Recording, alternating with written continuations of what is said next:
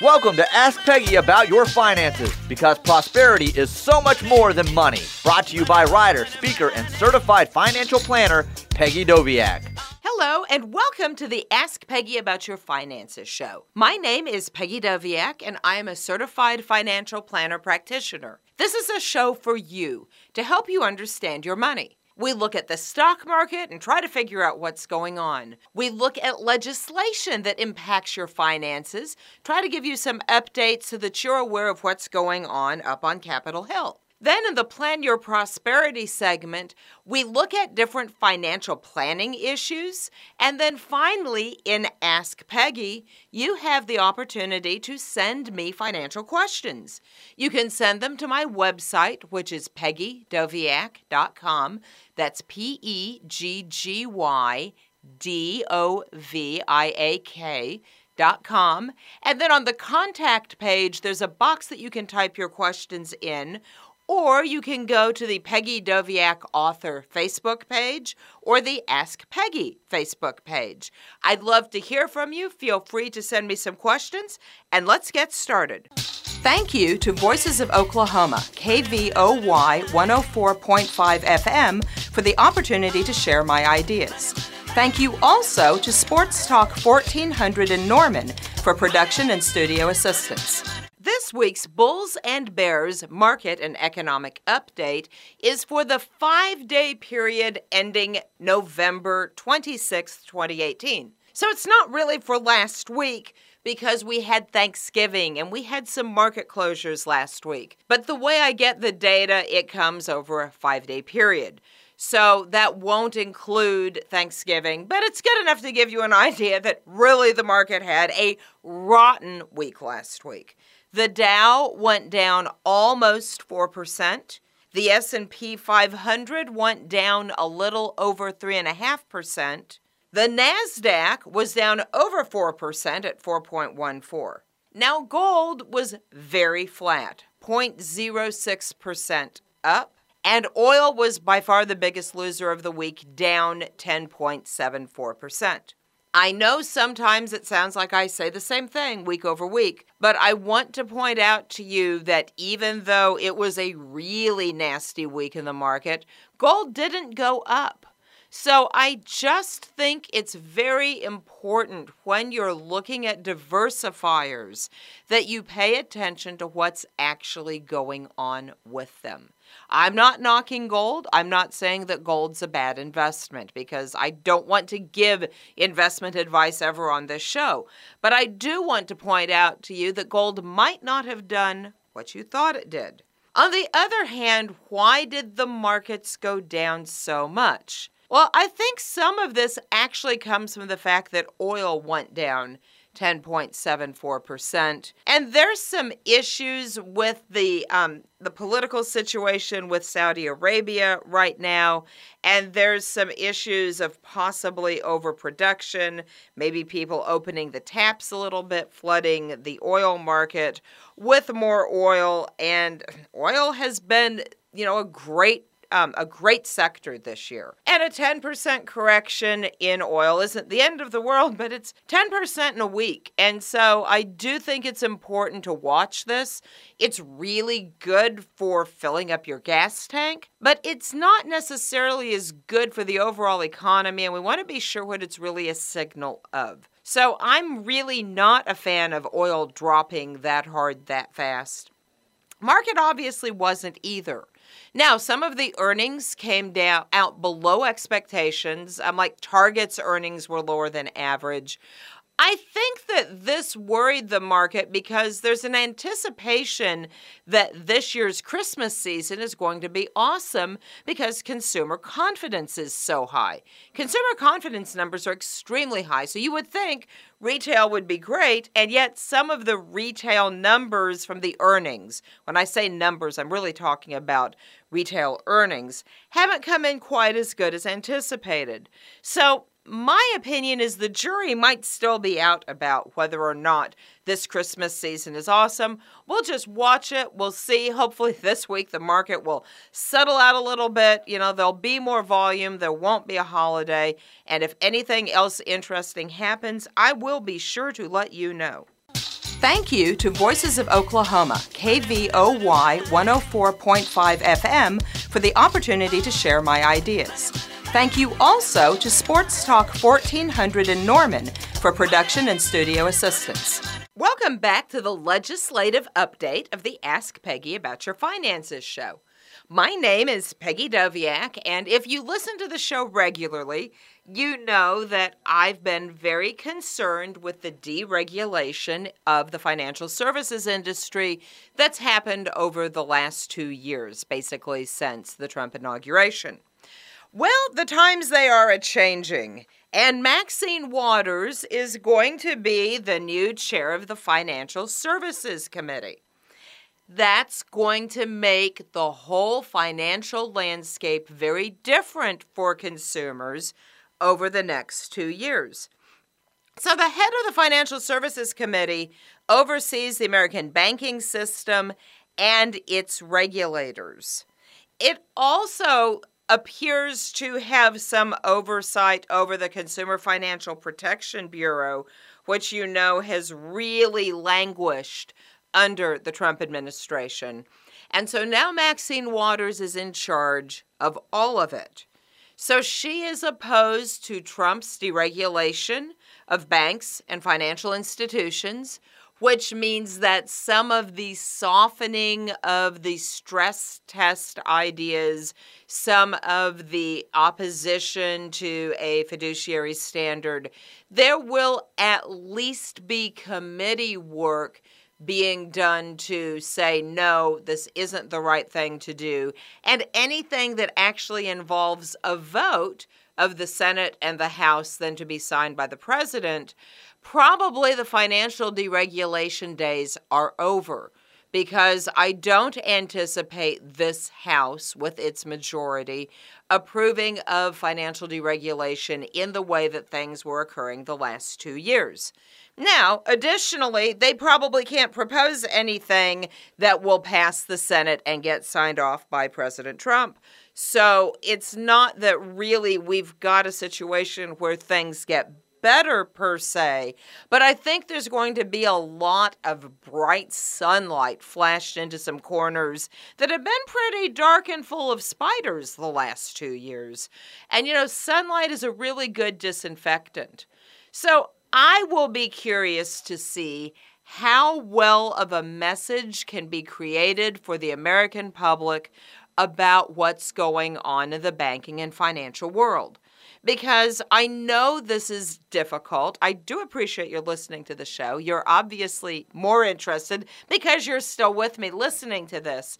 But it's really overwhelming to a lot of people. And I think it's very important if we're going to try to help the American public decide what they want out of their financial professionals, they really need to understand what they have.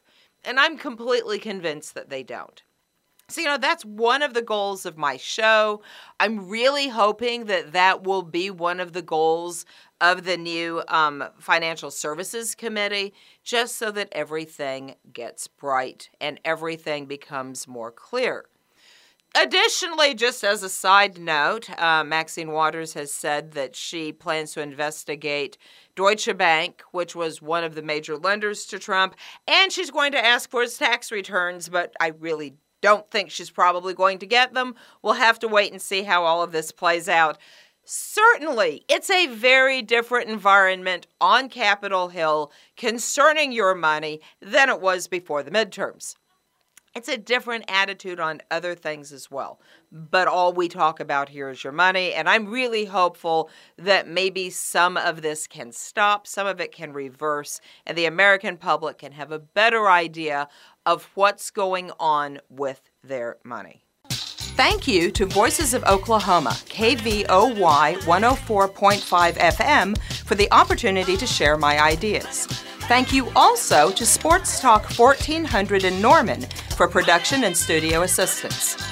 Welcome back to the Plan Your Prosperity segment of the Ask Peggy About Your Finances show.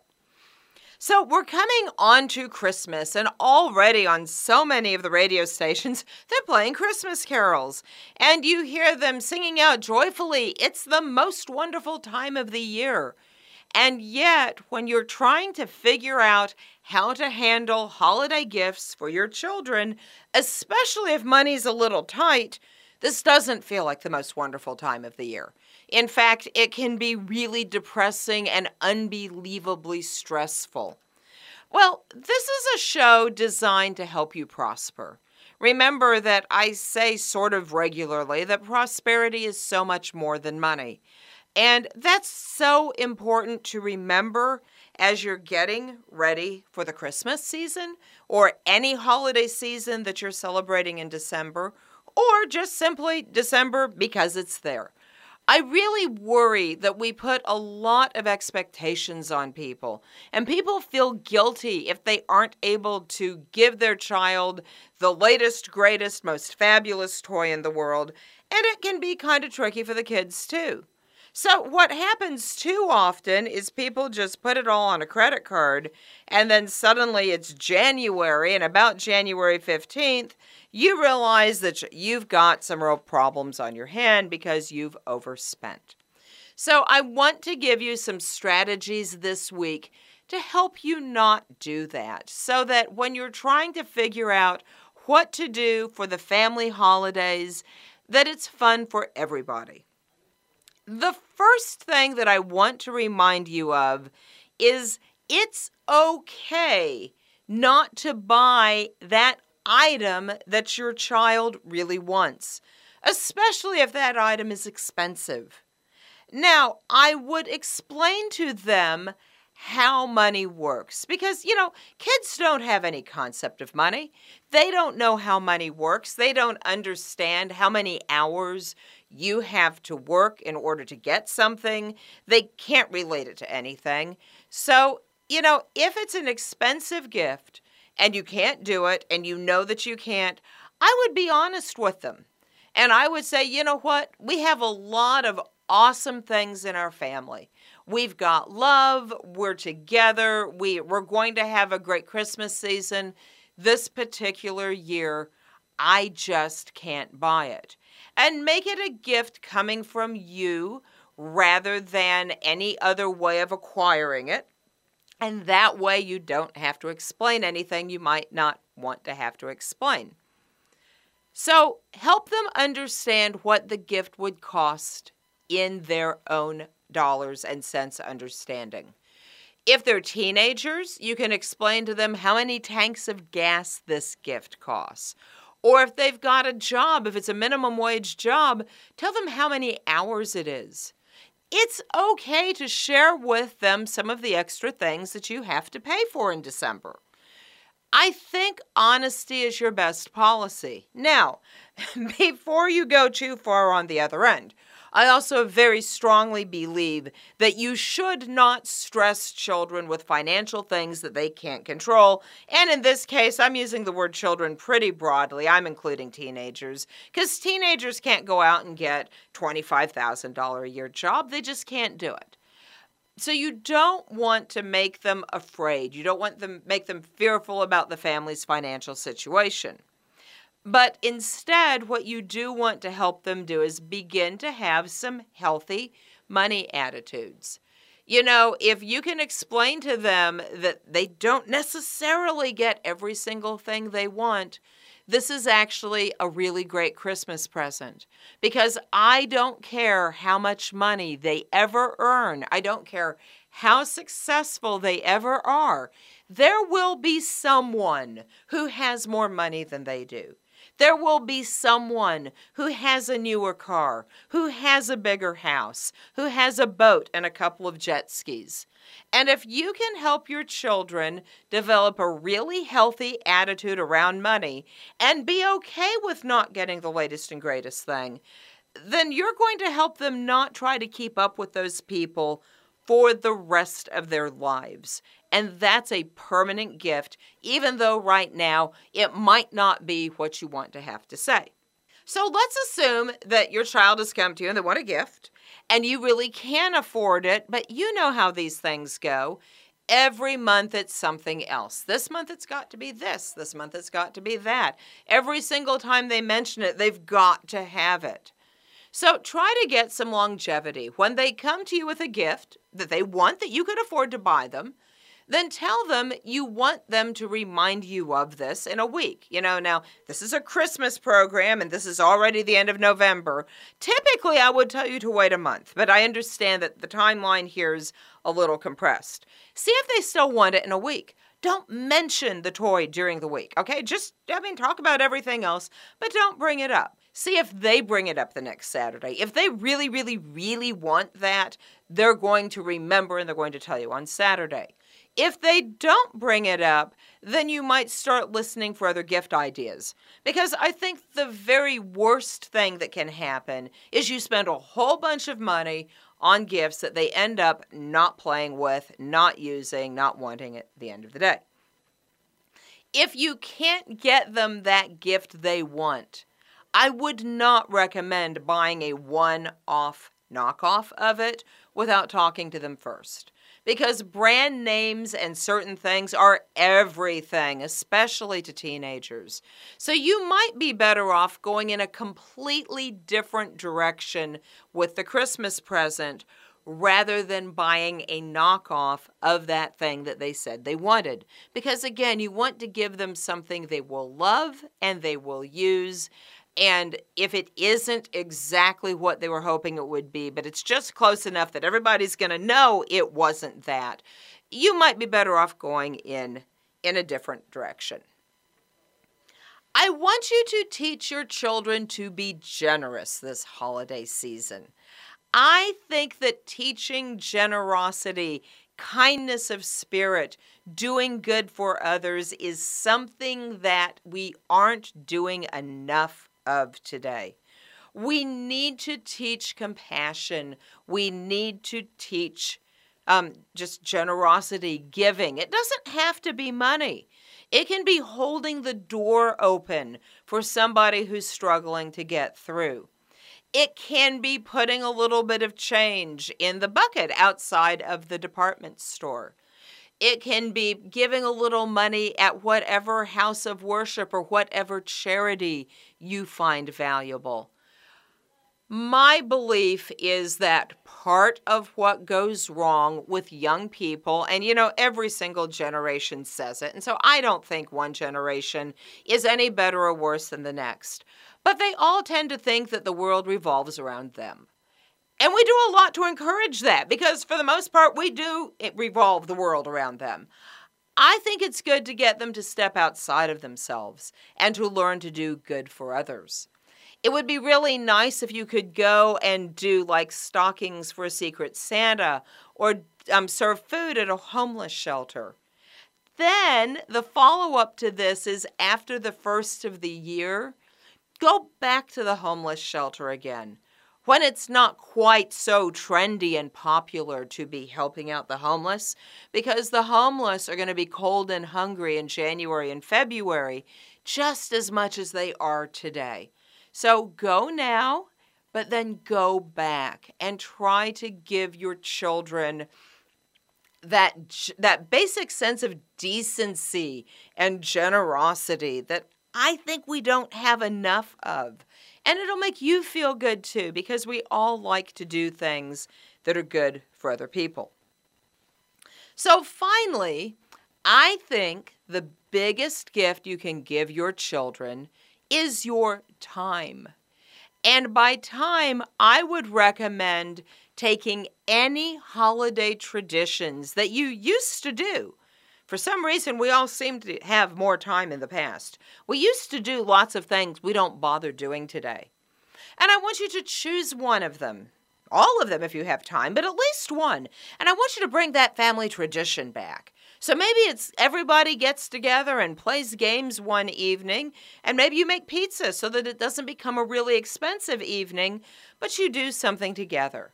If you put up a tree or light a menorah or celebrate another holiday, find that thing that's meaningful to you. Find that thing that meant something to you when you were little. Maybe everybody piles in the car and you all go look at Christmas lights. I want you to spend time together. I know I hear what you're saying. I'm in a soundproof booth and I hear what you're saying anyway. I don't have time. We don't have time. We've got programs, we've got practice, we've got this, we've got that. Okay, it is just November 26th. It is a full month before Christmas. Somewhere between now and December 25th, you can find one morning to have breakfast together or one evening to have lights. I'm not saying that we're trying to create the Waltons Christmas here and string around popcorn and cranberries. I want you to do something where you spend time as a family. I want you to spend time with the people that you love.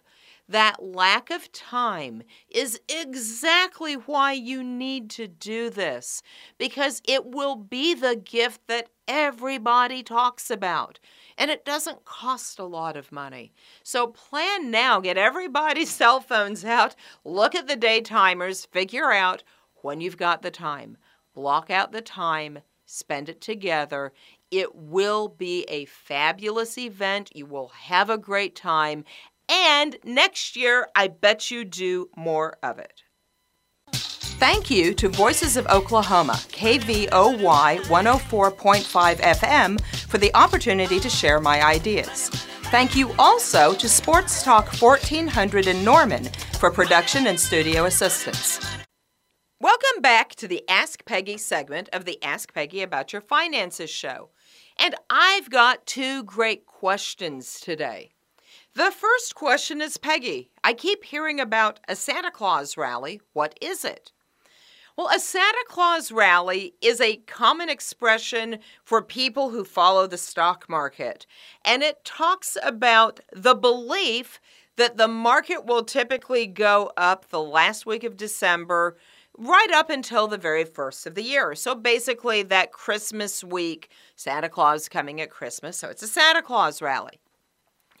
The data doesn't really support that there are huge rallies in December. There is a little bit of a bump, but you'll see this at the end of every single quarter. Remember that portfolio managers have numbers and expectations that they need to make.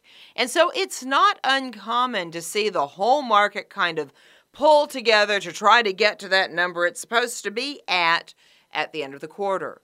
It's not market manipulation, it's just kind of nudging it along a little bit. So sometimes at the end of every quarter, before the next quarter begins, you'll see a bit of a rally. Then, once everybody's made their numbers, if they need to sell some stuff off and make some portfolio adjustments, they do that at the beginning of the next quarter. And then people don't really notice it because people look at their portfolio statements about four times a year and that manager's got a lot of time to, to make up the money for anything that they've lost in those adjustments. So the end of the quarter is compounded slightly at the end of the year because you have yearly numbers in addition to quarterly numbers. So, yes, there is a bit of a rally. I think sometimes too, the stock market reacts if people are just in a good mood over the holiday season. Because sometimes you'll see that the whole month of December will be slightly better than it had been up until then. In fact, if you follow financial news at all, you'll be reading a lot about a Santa Claus rally right now, which is one reason why I wanted to talk about it today. There's lots of people hoping December is a fabulous month in the market because this year hasn't been good. With the losses of last week, the year is actually negative so far. So people are hoping that there's a Santa Claus rally. They're basically just hoping the market goes up in December. A couple of points really have to be brought out. We're not up for the year, but we were up an insane amount last year markets don't go straight up. So that the idea that after last year's gains and everything the market had handed to it pretty much on a silver platter, that it would be followed by a, the year of not a lot of gains doesn't surprise me at all. And it doesn't surprise a lot of analysts. And now that it looks like there may be more regulation, which you already know my bias there, I think that's a good thing. The market's not that crazy with that news, though. They kind of like the deregulation, they kind of like the free for all. So, you know, you might have a little bit of tamping of expectations. I don't anticipate a 25% market next year. Now, I don't know that I think we're headed straight out into a recession either, but I do think that next year could be flat. In the meantime, of course, I want a Santa Claus rally. If you've got a retirement plan or an IRA, you want a Santa Claus rally too. We'll just have to wait to see if we get it. If we get it, it's awesome. If we don't get it, you know, a lot of years it's not really that obvious. So we'll just have to wait and kind of see what happens next. So, my second question this week is Peggy, I want to finish up my charitable giving by the end of the year. I heard it's not deductible anymore. Is that true? And no, that's not true. Charitable donations are still deductible after the Tax Cuts and Jobs Act. And actually, they raise the percentage of your income you can donate from 50% of your income to 60% of your income as part of the Tax Cuts and Jobs Act legislation. What's messing people up is the increase in the standard deduction. It's not as easy to itemize under these new rules as it used to be. So when people are saying, Can I deduct my charitable donations? Well, if their charitable donations and the rest of their deductions are less than their standard deduction, then no, they can't because they're taking the standard deduction. But remember, if it's less, you're actually getting more in standard deduction than you would have. So it comes off the taxes, it just comes off as an increase in standard deduction rather than a charitable donation per se. So, some people are opting to bulk up their donations every other year so that they give more money one year and they take the um, they take the itemized deduction, and then the next year they don't give as much and they take the chur- the um, standard deduction.